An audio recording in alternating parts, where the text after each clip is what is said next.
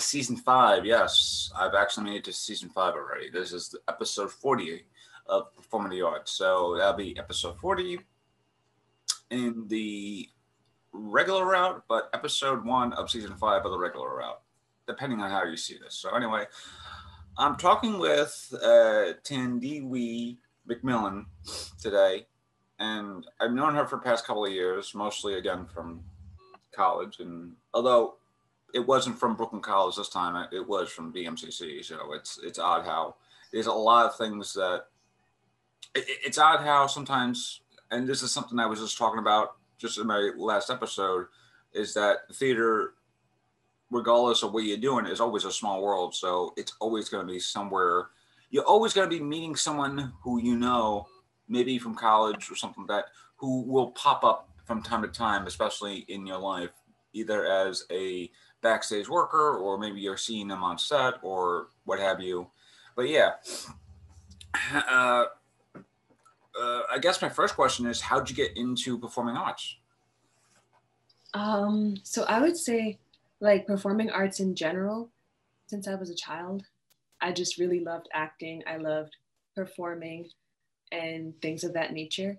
So I started out in I started out in this theater called oh my gosh, the Black Spectrum Theater when I lived in Queens. And that's I think that was my first time actually going somewhere to to do acting. But before that, I would do these little shows, put on these little Christmas shows for my family and force my siblings to be in them. So I always knew that I wanted to do perform performing arts. Yeah yeah, I, I kind of like I kind of like remember those days of saying, "Oh, by the way," I, I honestly remember those days of, "Oh, by the way, I'm going to be doing a stunt show at my uh, uncle's house," uh, and then, and of course, the stunt show would probably be just me consistent me just doing pratfalls into the pool when we had a pool. So yeah, and I mm-hmm. remember like being around the same, like same age, saying too. It's like, "Oh, by the way," I'd be saying to my teachers, you know, come by my, you know, my uh, uncle's house and we'd be, uh, you'd be seeing me doing a sun. So it's like, oh, okay, Brian, maybe not, you know, maybe something like that. So yeah, yeah. I, it, it, it, I think it's like once you get the bug to act, especially at an early age, you just kind of keep on wanting going forward. So yeah, I feel like it never really goes away. Well, at least for me, it's still, it's still there.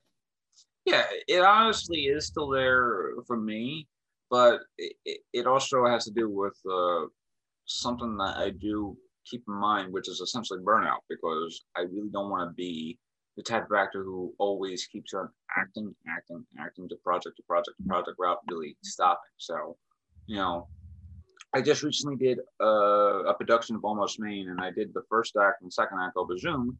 And, you know, right now, even though this show is sort of like my bread and butter, I'm also just taking care of myself just to make sure it's like, hey, you know, I just did, I just essentially just did two Zoom plays almost back to back, uh, right. or Zoom readings back to back. So I might as well just keep it, uh, you know, maybe um, in in like the end, probably towards the in the middle of next month to say, hey, when's the next reading or when is the next something to do? Because I need to do something that that isn't going to be something like. Uh, uh, I'm just gonna go into another burnout mode. So yeah, it's mm-hmm. it's definitely something that that picks at you when you're young, especially if you are doing it young, and never really goes away. You know, even when you're not really acting, you're still kind of like thinking about your acting uh, exercises and stuff like that. You can be even you know on the grocery line, and then all of a sudden just like it's a very long grocery line. It's like what can I do? What can I do? And all of a sudden just like, like uh, and of course, you know, we're wearing masks, you know, most of the time now. When I say most of the time.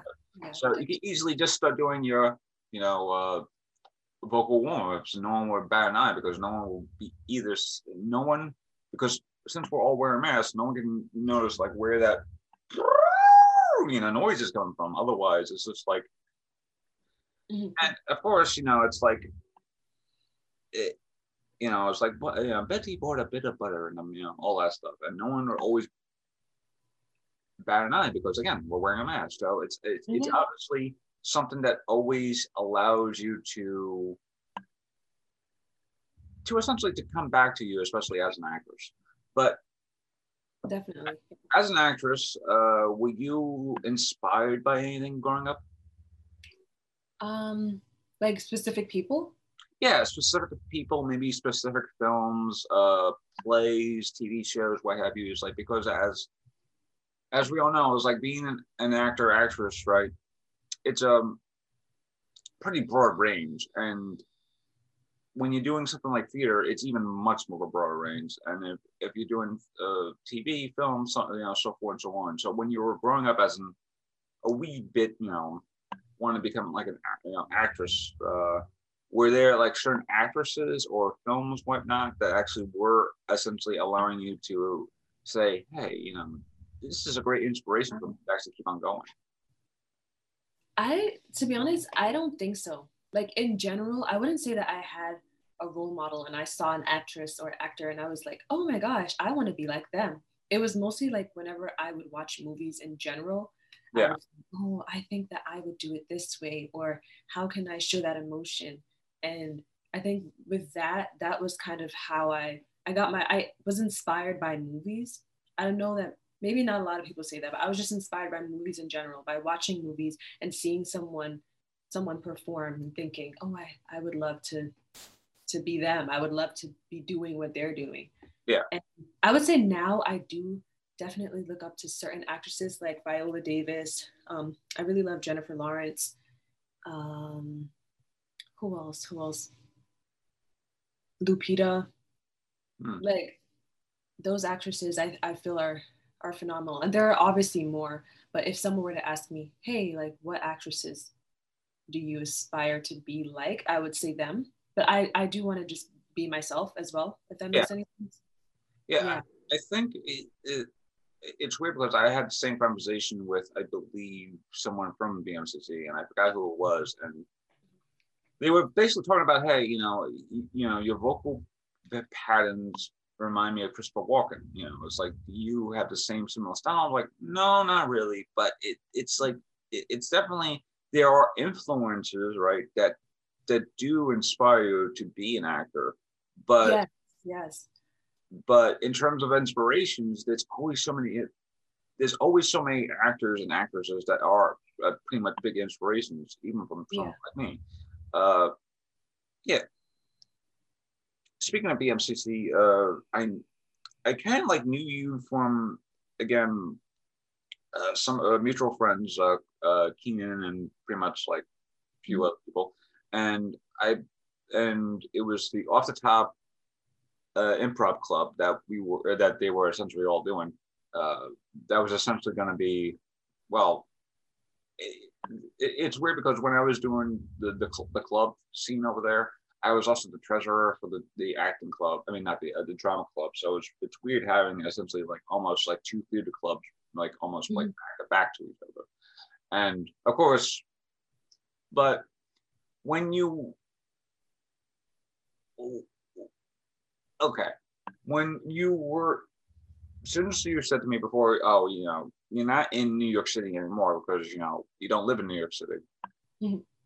When you were living in New York City, did you want to be in a, okay, this is actually a good question. Uh, when it came, because when it came to theater, uh, I guess theater education, there we go there's many places to go for theater education, especially as an actor. You know, would you want to do the the studio system where it's just like, oh, pay eight weeks to do like a, you know, pay for something for eight weeks, blah blah blah, or be in a conservatory and do like a two year conservatory like that, or mm-hmm. do the college route where it's basically stuff like that. When you were when it came to theater education, what were you essentially thinking? Would, did you want to be in a college setting or did you want to be in like a conservatory or studio where it's just like, I want to be like hands-on learning about different type of theater styles or different type of uh,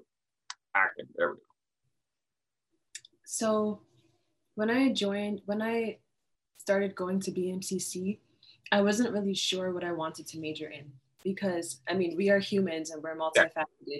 And I really love the English language and I like writing. So I wasn't sure whether I wanted to major in theater or in English.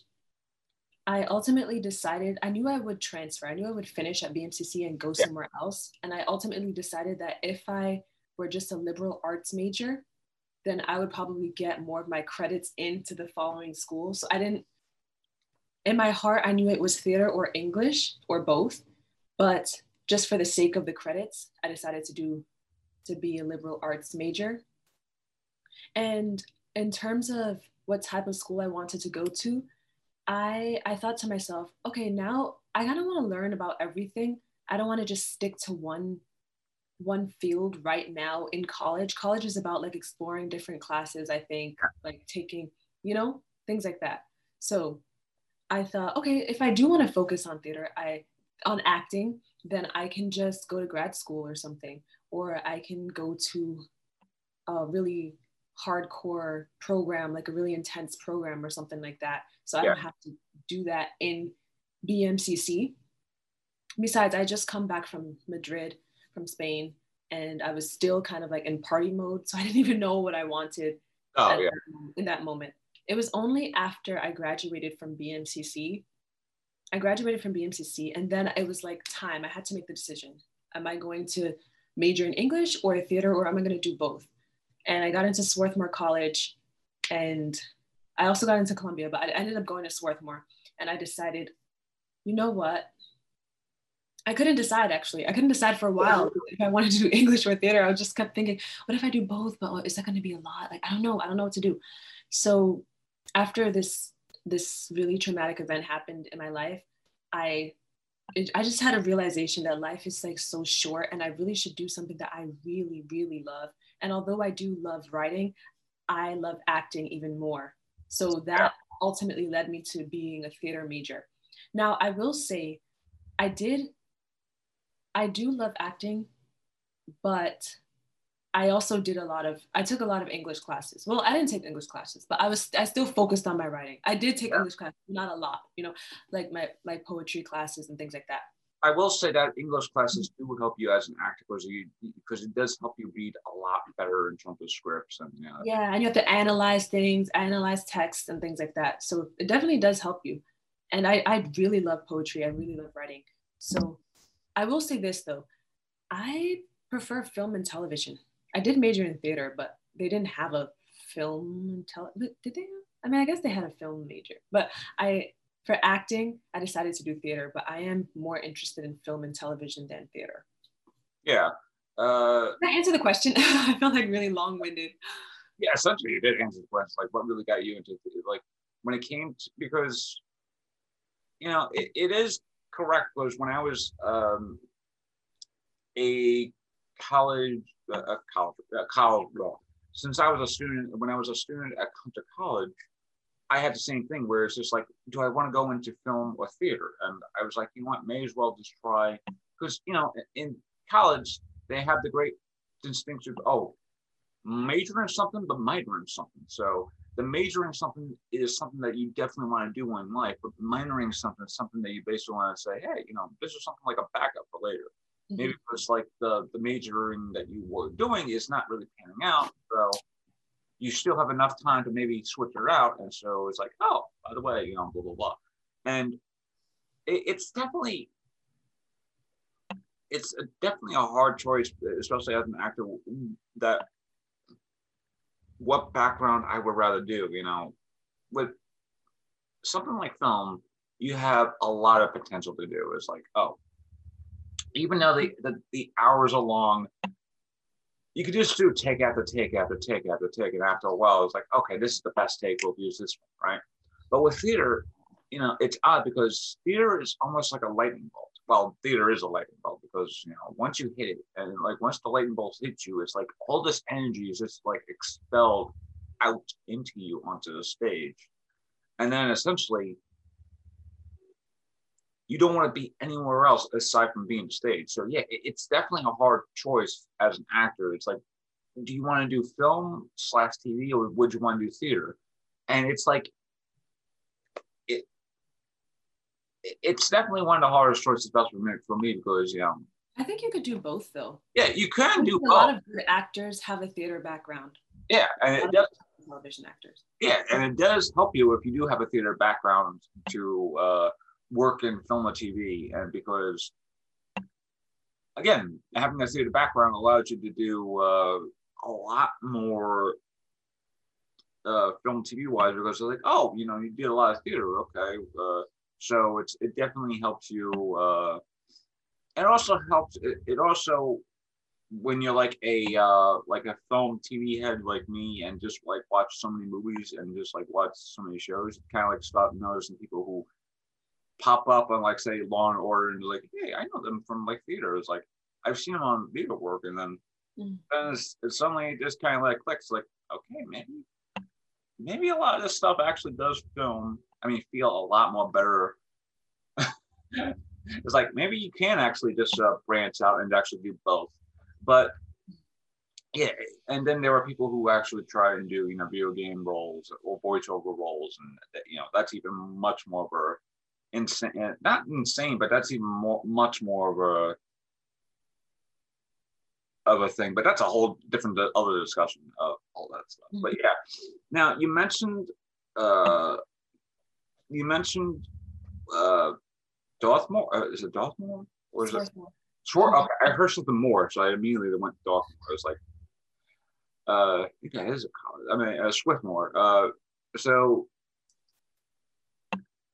I think uh, Swarthmore is the one in, I believe, England or because I remember you posting about how you were in England. Well, okay, so Swarthmore is in Pennsylvania. Oh, okay. However, yeah, I did go to England. I did go. So what happened was, I went to Swarthmore, and they have these grants that they give every summer, a few thousand dollars, and they give it to they give it to students. You have to apply and everything, yeah. and it's just basically you spend the summer doing something that has something to do with your major. Yeah. and for me my major was theater and i really wanted before i even got into swarthmore i, I was looking up schools that i wanted to attend just for the remember i was talking about the intense course? I was yeah. thinking what intense courses are out there. And i came across the british american drama academy which is in which is in oxford university. Yeah. So oh i'm so sorry. Oh.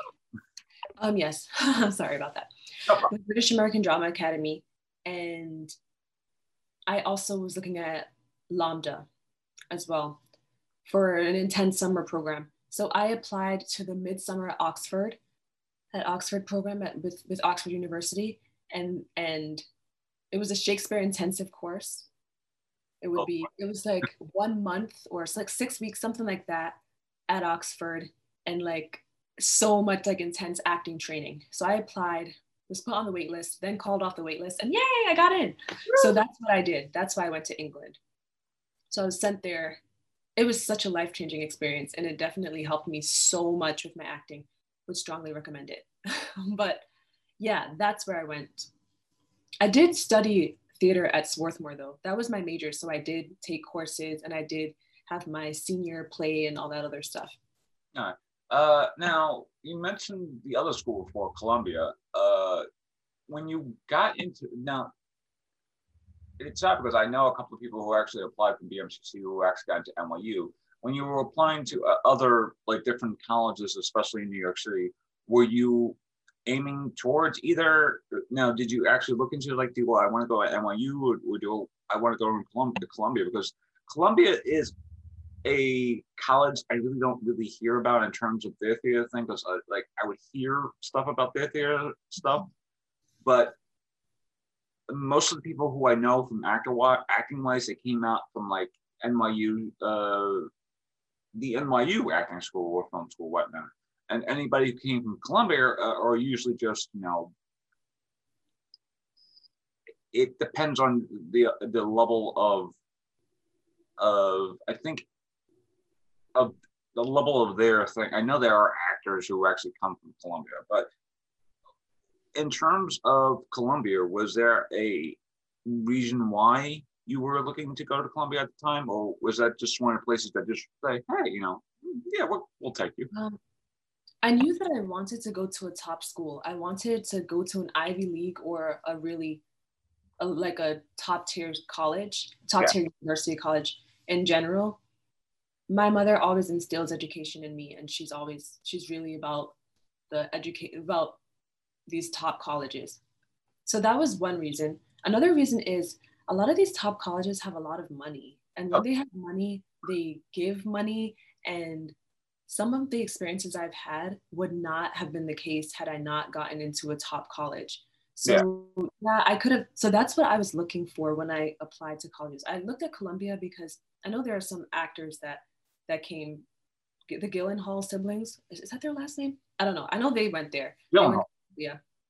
And I was thinking about the connections that you get at these institutions. And I was like, look, I need I need that. And I know I also need their money. The problem with Columbia was that they were not offering me enough financial aid. Yeah. So barely anything. And also this, you already know this industry is difficult to break into. This is not the sciences. And so just to graduate with all this debt yeah, that was not yeah. very appealing to me. Yeah. Whereas Swarthmore offered me a nearly full scholarship, seventy thousand dollars, and so that was kind of the obvious choice. Even though it was really hard for me to come up with that decision, I really had to think about it.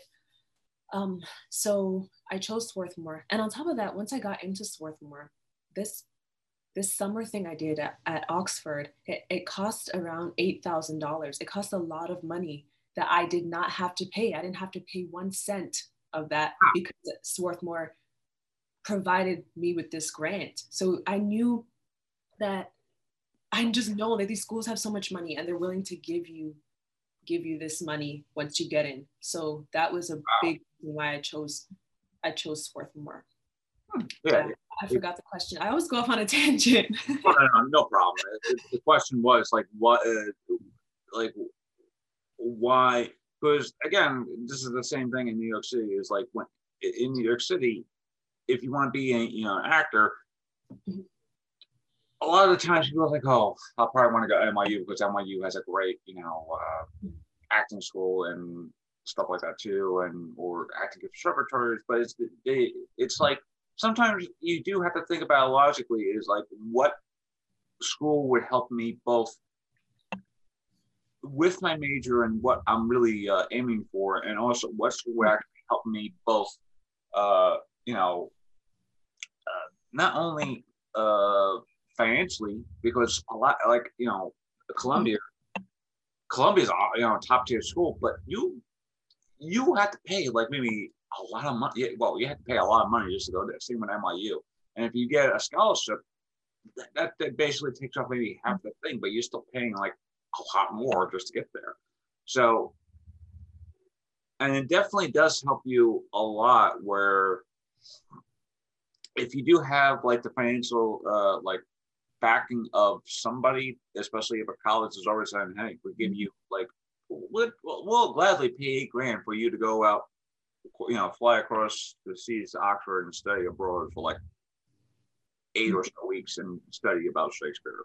We'll gladly do that compared yeah. to you know other places that will say you know who wouldn't really go around who really wouldn't take the time of day to actually do that so yeah you know it, it definitely helps one what is the university or college helping me in my thing but also are they really helping me and actually giving me the financial support that they need you know uh, yeah.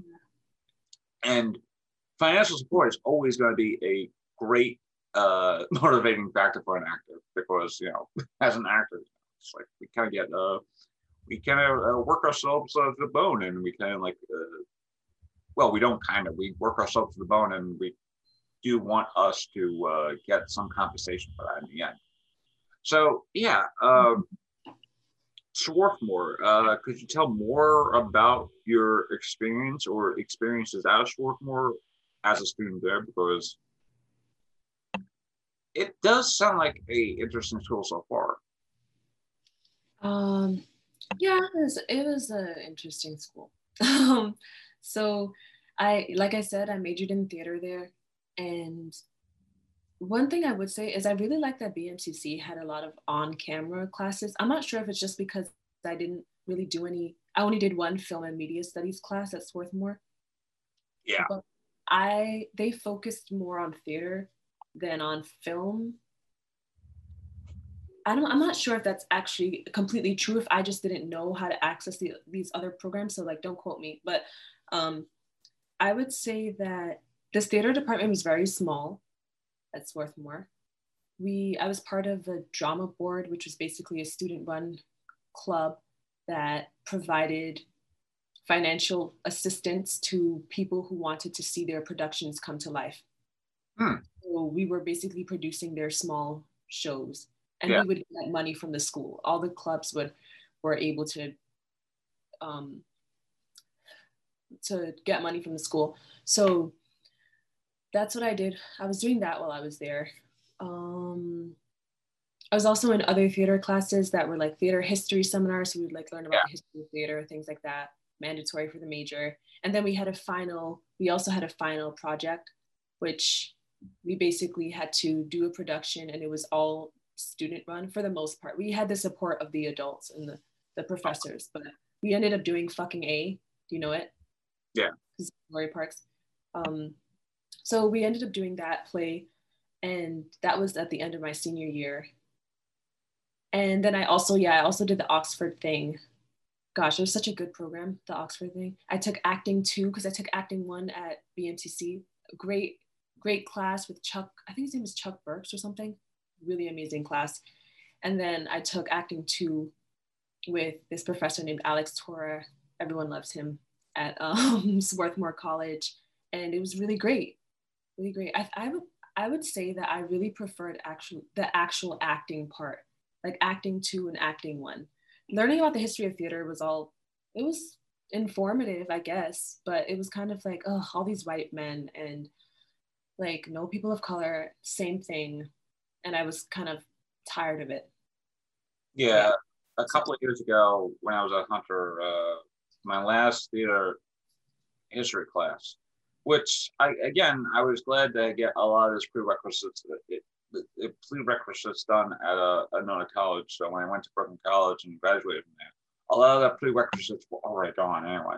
And and this is actually something that uh, that is brought up a lot at Brooklyn College, and not only Brooklyn College, but also a lot of community places. Is that there are a lot of I you know there is a difficulty. I mean, yeah, there's a difficulty for community related schools to adapt BIPOC uh, plays or at least playwrights, and you know, uh, one of my previous guests at OC Theater, we were all talking about how we, you know, Brooklyn College was doing a production of Sweat or something like that. And Gloria, those were the options actually. We were thinking yeah. about that for the final. Yeah, it was like Sweat, and then there was like Gloria, and then there was like, you know, uh, Passover, and then and a lot of the times we were all talking about how essentially there would be a lot more white actors in these certain roles as opposed to say, you know, people of color, whereas it's like there will be more people of color at, you know, colleges and whatnot. But the problem is uh, at some of these places, the BFA program really does have like the, the, the top tier okay of like saying, hey, you know, if you're doing a play, the BFA program is going to be like the, the, the top people is like, hey, yeah, if you're doing, you know, if you're doing uh like sweat, you know, two of the main roles have to be played by, you know, BFA actor, right? And then they'd be like everybody else could be like a BA actor, all that stuff, or if they're minor or something like that. It's like this it, it, it's hard for and again, it's like when I was back to my original point, when I was learning about all this stuff with history, it's like it, it wasn't really fun to learn about history because it's like it's fun to learn about history, but at the same time, when you're learning about theater history, you rather learn about stuff that's happening now. Because theater history, you know, the, you know, the, the stuff that's happening now in theater is a lot more important and informative than the stuff that's like, oh, you know, it's like, oh, all right, oh, we'll learn about what happened in 1889 or something like that, or something you know.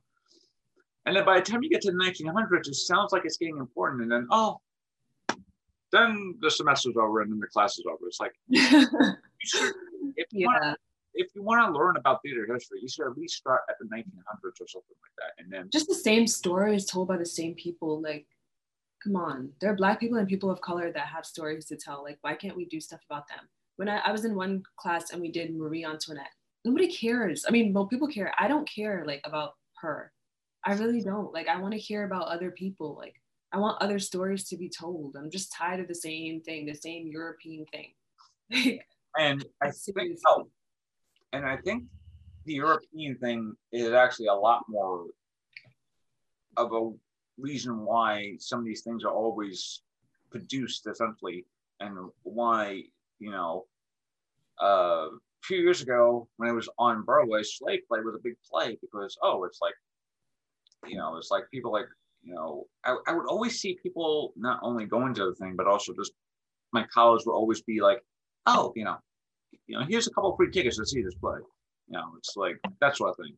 And of course, I never got to see it because one, you know, I, being a college student and, and, trying to see a Broadway show, or you know, it's it's kind of hard to do. It's like, oh, I could see a Broadway see a Broadway show for like one night only, and then suddenly, as you're watching the show, it's like, is there anything I had to do to David later? It's like, do I have any homework I got to do? And then suddenly, the rush home, and then suddenly, crap, crap, crap, crap, crap. You know, it kind of like hampers your is like is it kind of like hampers the idea of going to see a Broadway show and then even if it's a free you know free vouching ticket from like this the, the thing but anyway yeah it you know there is a definite notion of people you know people of color black theater not only you know black theater that has been trying to rise into this notion of regular theater, but because of the whole notion of European theater, which is essentially, you know, uh, you know, the old school type of theater, it's it's it's hard to do theater, and then suddenly I feel like it was starting to do well last year. Like there were like notions of like stuff that that was actually going to be like that that was going to springboard into things and then the coronavirus hit, and then like a lot of this stuff like shut down all that stuff. You know.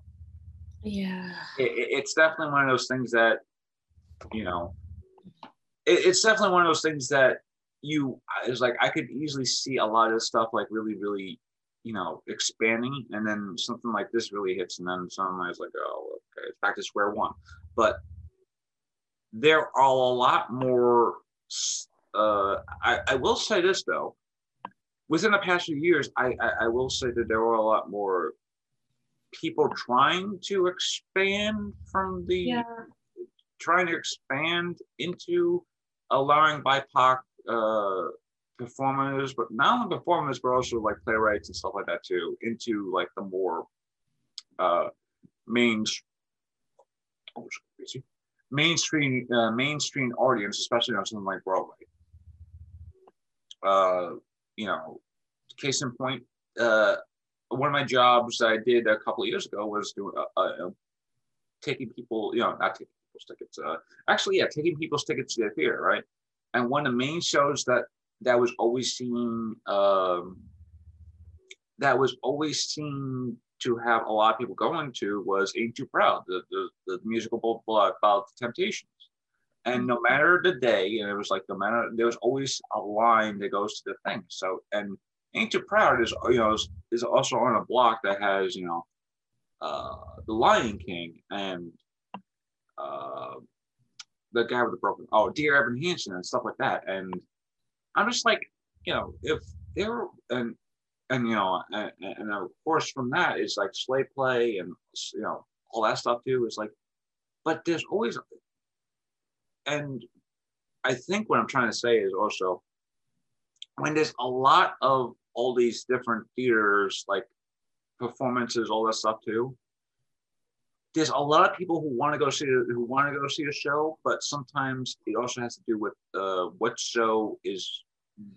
I want to say dealing the best price because people yeah. don't because people don't want to spend like uh, because I mean people do want to you know the people who do, who will spend like 500 600 or you know rich people and they could go in up and go and watch a show for like two and a half hours or stuff like that. Then there are people who are like, you know, someone like me and pay like a hundred something odd dollars to see what to see the show up in the mezzanine and be in the same same exact thing. So it definitely it, it definitely feels like within the past few years there has been a uptick of BIPOC uh, not only performances but also just like uh, theater in general. But I think the coronavirus really did like put a hamper on a lot of things, especially since you know. Uh, uh, but you know, thanks in part of the coronavirus, you know, uh, Hamilton was a big success on um, Disney Plus, so there is that.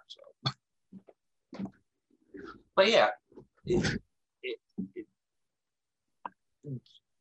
in your experience, it's like, or in your opinion, well, in your opinion, experience, what do you think can be uh, can be uh, subtle for in terms of like a not necessarily a uh, what's the term?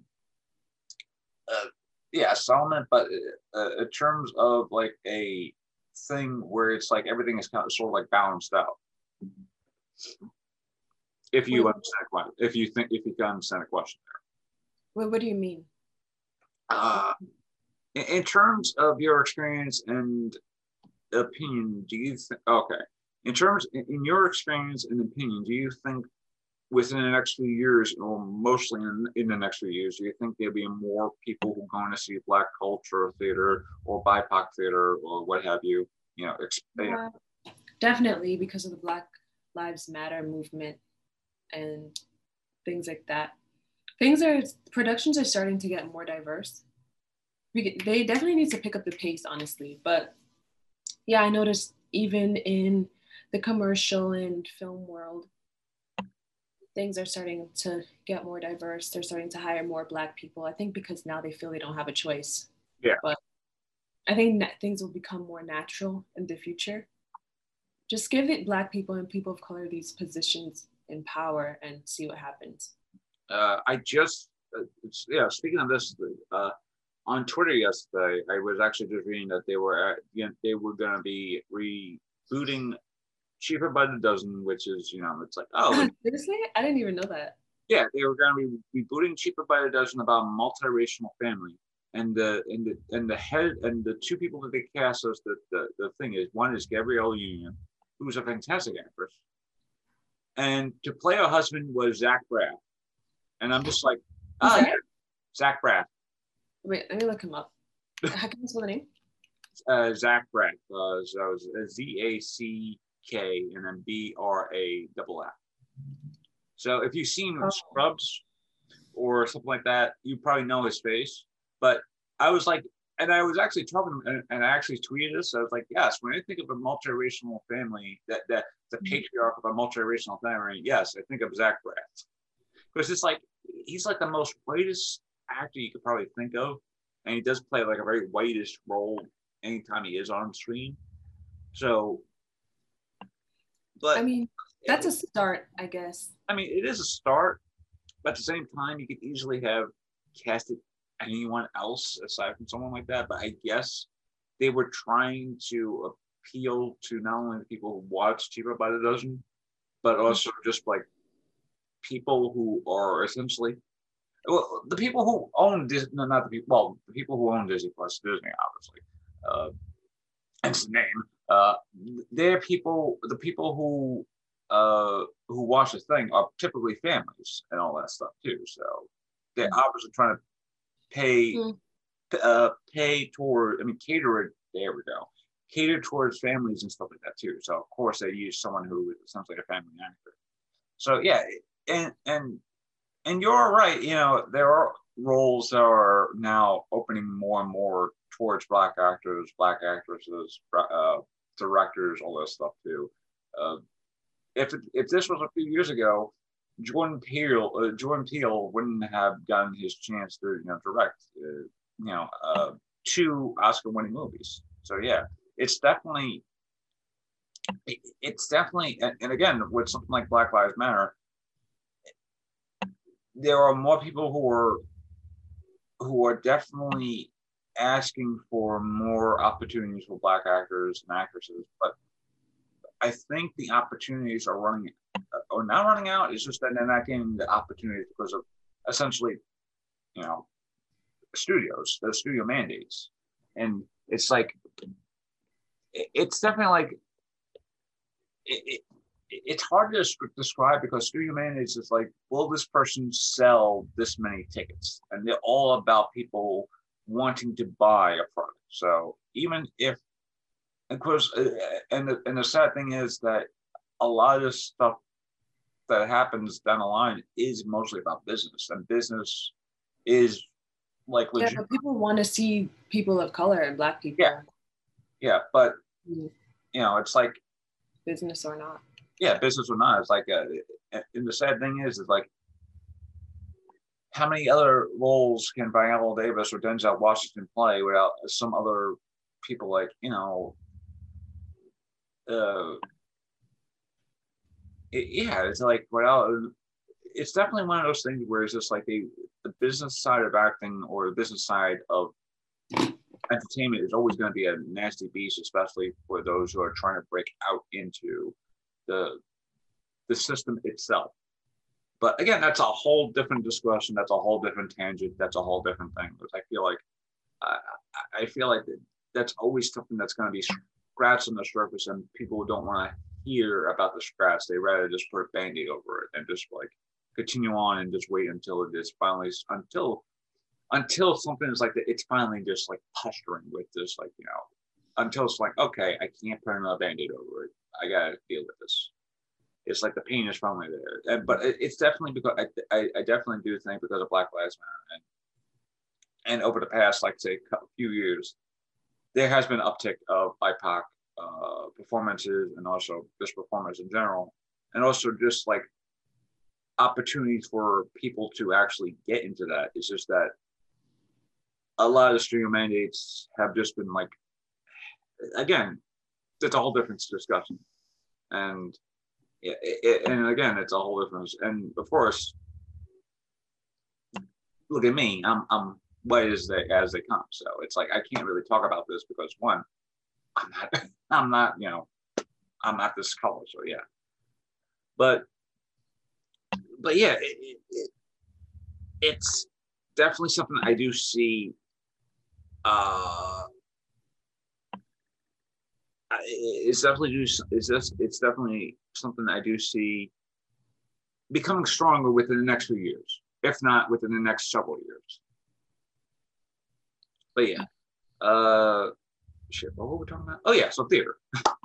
uh, yes, uh, sorry about that, folks. Uh, tangents or not, sometimes the, ten, the, the, the talks between the, my guests and I are, are thoroughly entertaining, but sometimes it's something that I need to take care of myself to not much. Because it's you who is on my guest, and sometimes I will be talking and like, I do want to give you a chance to speak. So yeah. Uh, yeah. Now, I know by the time this episode has come out, your book has already come out. So, do you want to go into the process of how you got into how?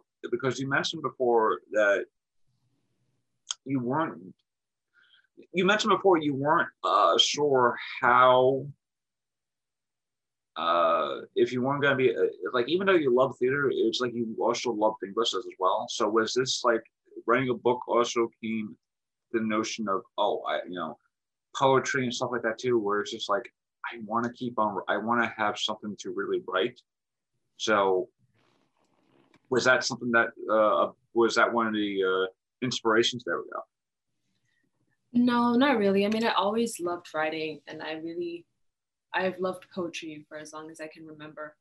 I always planned on writing a book. But to be honest, I don't even think this is the right platform to be talking about my book because people, I don't know, this is for performing arts, right? I don't really think of writing as performing. Well, technically, but, yeah, well, yeah. Performing art, I mean, when I say performing arts, it's like a, up there but yeah, I mean, I I did. I had already just knew I wanted to write a book. Period. Like I knew I wanted to write a book. I knew I wanted to write a poetry book. And I just had the perfect opportunity in Swarthmore because I was able to work one on one with the professor and really, she really looked at my poems and she's the poetry laureate of, of Philadelphia. So Hmm. I was able, so she knows her stuff basically. And she's a Black woman, which is great for me. And yeah, basically that's what that's what happened. I'm not going to go into too many details about my book because, like I said, I just don't think this is the right platform. No. But yes, I am writing a book, and is actually I'm not writing it. I'm finished with it. I'm Yeah. just going on to the the final stages of of publication, just formatting and adding in the images and like finishing up the pre-launch, which ends tomorrow. And yeah, that's pretty much it. Yeah, don't worry. Uh, don't worry. I have to remember to also do the same thing, which is a sense of pre-order your book because I keep saying I'll pre-order your book, but as I said but previously before we start recording, uh, past couple of weeks and past couple of months have not been like the best time for me. So it's like, uh, and of course, it's like going into winter. It's like winter has always it's got to be the one. Winter is, has always going to be like one of those things where it's just like, anyway. Uh, now, did you get a chance to actually see uh, a theater in Philadelphia or in Pennsylvania? Yeah, I saw many. I saw many plays. I saw quite a few because Swarthmore would always give us like free tickets, and also we had to see some for class. I thought they were pretty good. I went to the Wilma Theater. I also went to the Pig Iron. I think I went to Pig Iron Theater, and also a lot of these professors are affiliated with these theaters. Like they're actually part of. They work there, and and yeah, so we have connections. Let's say. um, Uh, yeah, so I did. uh, could you actually, uh, in your in your opinion, uh, or yeah, in your opinion, do, do you feel like there is because when I think because when it, with theater, it's like there's you know Broadway theater, there's Chicago theater, but you know I've had a couple of guests who actually have been around who actually lived in Philadelphia or are from Philadelphia, right? Mhm. I, I never actually seen Philadelphia plays or the actual productions. Is it essentially the same thing you'd be seeing on Broadway on, on, something like off Broadway or Broadway, or is it or or do they have like some sort of like secret that we don't know about, where it's just like they they just bring up a, a sense of like a uh, like a step up something like that. No, I feel like it's the same thing. To be honest, I I mean, maybe I shouldn't say that because I don't remember ever seeing. Actually, that's not true. Yeah, I would say, I would say yeah. There's no secret. it's the same, same thing. All right, so it's like between Broadway and probably uh the theater you've seen, it's like more or less. I've never gone to a Broadway show before, so I would say Broadway is probably in terms they have more money, they have more financial support, so they probably have better quality plays. I would assume. I'm not sure. I've never been. I would like to. Okay. Uh, inter- so yes, that's worth. Uh, it's worth more. Uh, if I'm pronouncing these things incorrectly, please let me know. Otherwise, I'm just like, okay. At Swarthmore, uh, now it, it is hard for people to have backing between the departments and stuff like that too, especially, you know, uh, I know for a fact that at, at, Brooklyn College, right before I actually graduated, you know, there was a whole slew of, oh, we're going to be hiring, you know, black professors or, you know, BIPOC professionals, all that stuff. We're going to be incorporating all that stuff. And and again, I talked to my friends. They're like, oh yeah, it, it was only like maybe like maybe one or two plays, and of course, it's like eh, okay, just like that. But in terms of having a department that essentially had, okay, we got you back no matter what. Uh, was it? Did you run into any uh, difficulties to, into producing a, a, play that was literally titled "fucking A"? or was it just like, hey, you know, you know, it, it, we're gonna be doing a play that has a expletive in it, so there you go. Um, no, I mean to be honest, they treated us like adults, and we were able to to produce this. Well, okay, we were able to perform to do this. I don't know what the right wording is, but I they had to. I mean, we were seniors. Like we were going off into the world and we needed the experience. We, we can't have these people holding our hands forever. Yeah. So they kind of let us do our own thing and they just gave us advice when needed. I wasn't the director, someone else was the director. And I was just I was just one of the actresses. There were five of us, I believe. All the theater majors that were seniors. I think there were five of us. And I think it went well. Some people were annoyed because apparently the cast should be all black, but I was the only black person. No, I wasn't. There was not there was another black guy. There was a black guy, but I don't know. I don't know. Some people were annoyed about that. And but I think the play itself went pretty well and we worked we worked together. It was our first time like doing this like without any help. At least my first time. Yeah. So let's it was good. Now, I'm not sure what the, the, the process is, but was it essentially the same process to everything else, or did you have like a like like almost like two two semesters worth where it's just like, oh, we have the play, and then by the time it's just, or was it really like they start? Because I don't know. Yeah, I literally don't know like the the, the time frame to what what was it uh, for something like this, especially. One semester. We One had one semester. Yeah. Okay, so it's a start semester, you got to play, and then so how long was that one semester? Was it just like uh eight weeks, or was it like six weeks, or Um, it's kind of like I don't know how long a semester is. I think the average time is just like how long, however long BMCC semesters are. Oh, okay, What we did do, so we started looking at plays over the summer, the summer before, because we did the play in the fall. So we start. Did we do the play in the fall? I'm pretty sure we did the play in the fall, and we started looking at at plays over the summer because we weren't sure what we wanted to do. Then we thought about maybe doing our own play, start writing a script from scratch, stuff like that. And so I guess we started looking, and then we read the plays, and then finally, when we had a play, and everyone should have read it, I didn't read it. I actually didn't read it before until we were actually doing the table read. That was my first time reading it. But then we came back to Swarthmore and then we had the play, fucking A. We read it, did table read. I think we did an audition first and then we did the table read. Yeah, we did the audition, audition because everyone was gonna get in. We had to be in it. We were, this is our, our major and this is our Yeah. um, final final project. So we had to be in it just to figure out who was gonna do what. So we had the audition, then we did the, the table reads, and from there, you know, we had rehearsals. There's a little bit of singing, so we had someone come in for that. We also had an intimacy coach because there were some intimate scenes. Oh. And, and so on. oh. Uh, now you actually bring up a good point.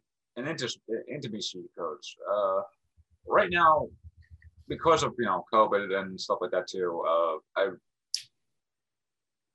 I forgot who was talking about, but they were talking about how you know this was a TV show. I forgot what TV show they were talking about, and it's mostly like one of those uh, lovey not lovey-dovey TV shows, but like one of those romantic TV shows that uh, that teenage watches, right? And they were one of the actresses was talking about how because of the restrictions, whenever we have a kissing scene now, is we oh you know after the kissing scene, we go out wash our mouths for like thirty seconds or something like that. Now, in terms of intimacy, like intimacy uh things, especially in on theater, Mhm. do you still see the same restrictions, or do you see something like? Because I'm not sure how intimacy um, uh, protocols are in theater. It's like I've seen plays that actually had straight up nudity and stuff like that too, and it was always handled very tastefully, Um, somewhat. although they let us be adults, I think there were still there were still some restrictions. There were still a little bit treat treat us like children a little bit, and I would say that yeah, I definitely see differences now. I'm not sure about theater because I haven't done any theater work since then. I've only done film, film and commercial stuff, but I so with the, we we went through the intimacy coach to do everything. Every little tiny body contact thing, the intimacy coach was there. There was also a rape scene in that. Wow. So definitely needed an intimacy coach. And there was a kissing scene. There was one kissing scene. I don't know how they felt about it, so I'm not going to speak for them. So, but um, I had an intimacy scene, two intimacy scenes, two intimate scenes, and I'm not sure about the kissing because I didn't kiss anyone. But I don't really think washing your mouth out for 30 seconds is really gonna stop you from getting COVID, though. I must yeah. say. But I know I'm supposed to be in a production within the next few months, and I know that there's going to be some intimacy. There's going to be some kissing between myself and another actor, and I'm not sure what they're doing to make sure that we're both safe. I have to check and see. We're both going to get tested for COVID, but it's kind of, I don't know what we're going to do because you get tested for COVID, then you just go home to your family or your roommates, and then you come back the next day. So you could have gotten COVID when you went home. So I, I don't know. Yeah, that's something that's always that my brother even questions every single time he has to go to his doctor. He's like, yeah, I, I know some people. What some people are doing, like Tom Cruise, people are like living or like um, Tyler Perry, people are like living on the set and then they're getting tested like every few days. And finally, there's a certain point when no one has COVID and no one has left the premises. So I think that's something that would definitely work in the production. But that's not for theater. That's yeah, that, that's definitely not for theater because theater is like like theater is like literally almost like a microscopic own organism. Like if it's entertainment like film and TV, I can understand, you know yeah. being on set, you know, it's like people live in trailers. So it's like, I mean, what they could do is they could start having people like live in the theater, like instead of like a backstage just for hair and makeup and stuff, they could have like a backstage with beds, so people have to like stay there and live there. Yeah. That, that seems like so crazy though. I'm yeah. sure they'll figure something. Figure something. I, I, could just imagine. I could just imagine some uh, one of the actors like, okay, I'm going to bed, and then they just go up up the stairs. It's like, all right, I'm in the I'm in the I'm in the balcony. Night. yeah, but if the show is only showing like three times, I feel like that's feasible. But if they're showing that show many times over the course of like I don't know months. Yeah, it's definitely something that, that it's definitely something that they've been trying to uh, keep. It's definitely something that probably gonna be like okay, because uh, you know uh, West Side Story again. That's another that's a big play that has like a big inter- that that's a very big intimate play because they're kissing and then they're touching and all that stuff too. It's like, how do you do that, especially nowadays where it's like, I'm not sure, you know, it's like, wait, and I'm not sure how film and TV are doing it because I know with film and TV, I've seen like actors and actresses who are essentially wearing like the, the visor thing and the mask and that sort of thing too. You know, uh, you know, if it's and you know very socially distant stuff like that too where it's just like,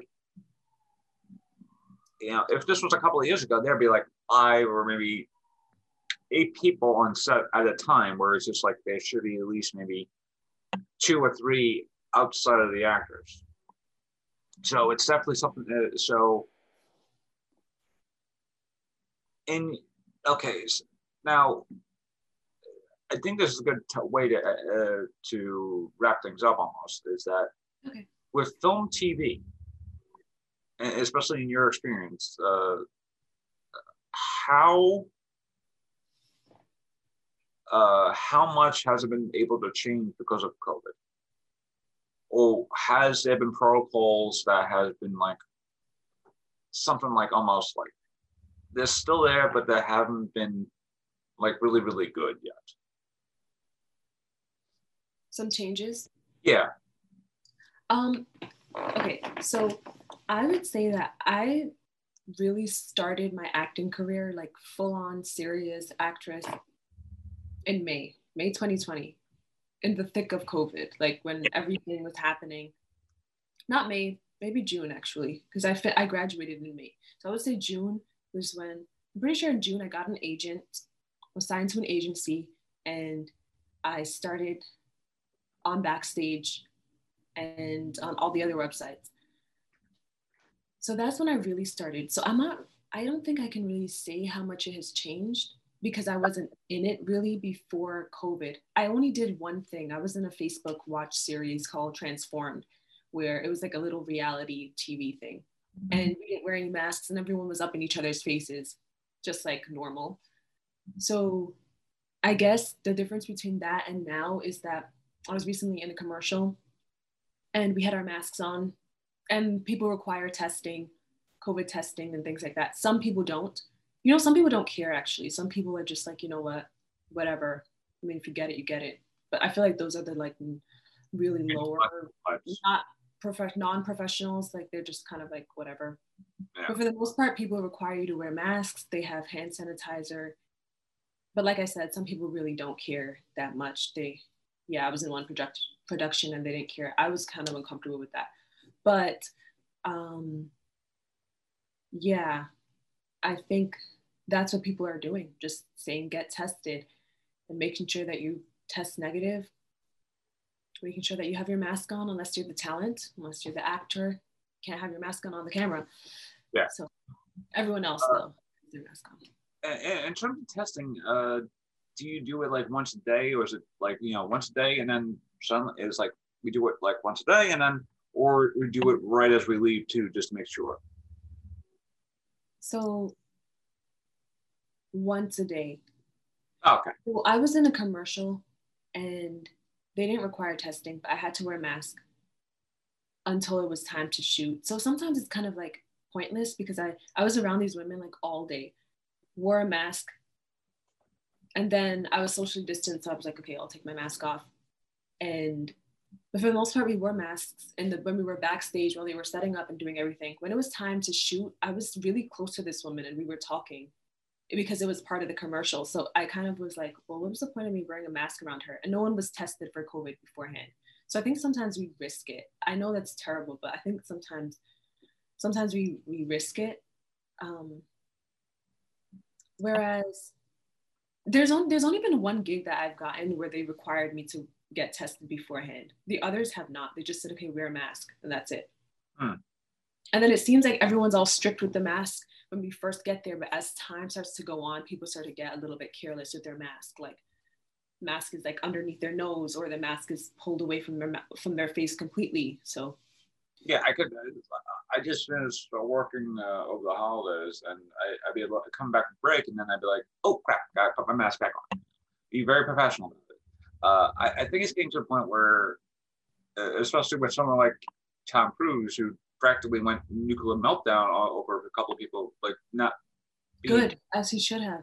Yeah, and and I can understand his whole point where it's just like uh, him, you know, there, you know, there's a couple of people who are essentially being like almost close together or close together. I forgot what it was saying, and it, it's definitely gonna get to a point where it's just like there are gonna be, you know, productions that will probably may or may not shut down because of you know restrictions. You know, you know Robert Pattinson uh, uh, some months ago got hit with COVID and, then uh, shut down. Well, yeah, got hit with COVID, and then or someone on the Batman side got hit with COVID and they had to shut down the, the, the film set for a while, or at least a couple of like a couple of weeks.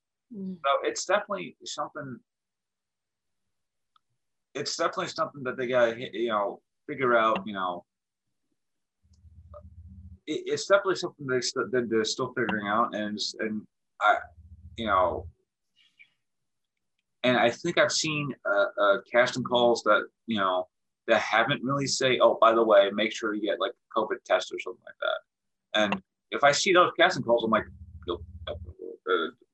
if, I don't see a casting call that says make sure you are COVID tested beforehand, you know, something like that, if that just if if, if it's a casting call that's online, that's probably okay, because I feel like online is much more like the norm now. Yeah, like I've had all of my auditions have been online. I haven't had a single one in person. Yeah, and, and I can't wait to be like in a in a uh, actual audition room again and actually going like, ah, yes, this is why I really miss going out my way for like an hour or so just to do an audition for like five minutes and then back home. I couldn't do you couldn't do this online but yeah, that that that's just the life of that's just the life in New York City. I'm not I'm not an artist in Pennsylvania.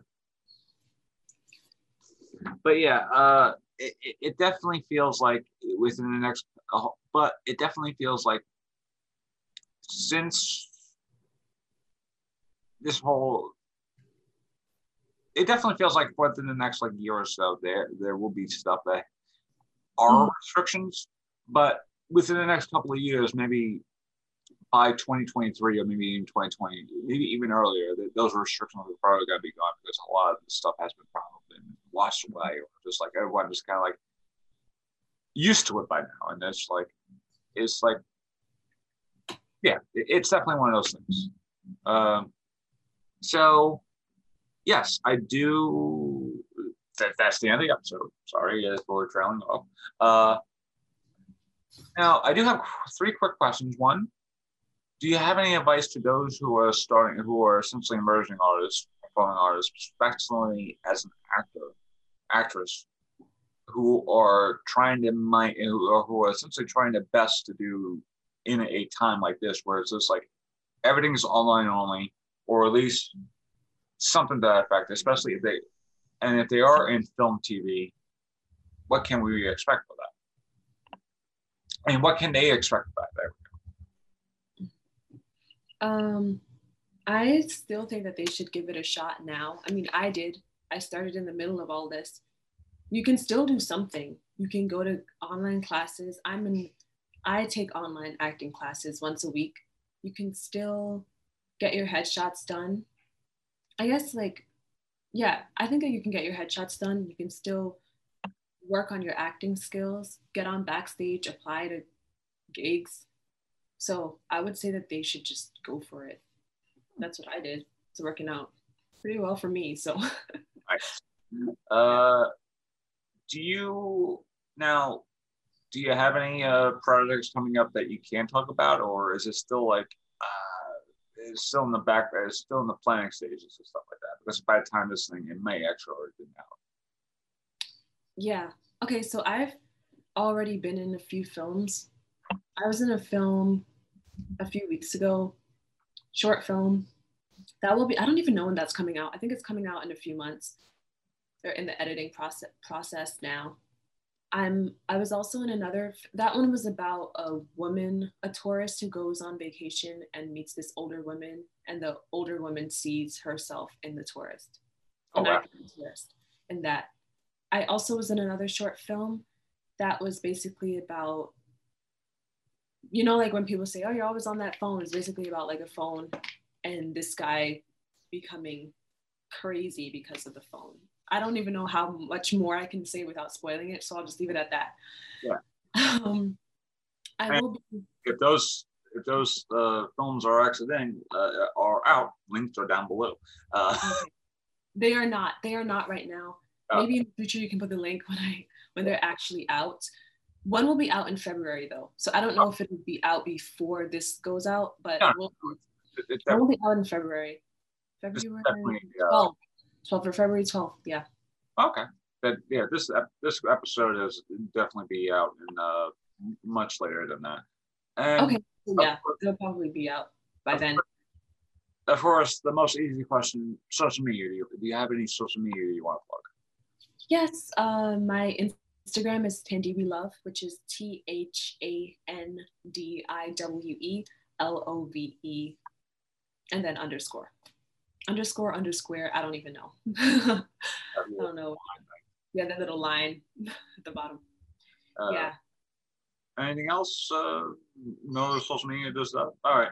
yeah, Facebook, but I mean, you just follow me on Instagram, that's fine. I thought I was like waiting for the website too. Website, uh, Oh, forgot about um, uh, yeah. Penny, thank you for being a great guest on the show. Sorry for being very uh, all over the place, but I feel like that's the, that that that's the fun of, the, of these conversations. That my conversations with my guests are very all over the place because we're always talking about topics that are either not really talked about or just like talked about but not really talked about. So, if that makes sense. Yeah. that has been the season premiere of season five. Thank you for watching or listening, and take care, everybody. And please be safe.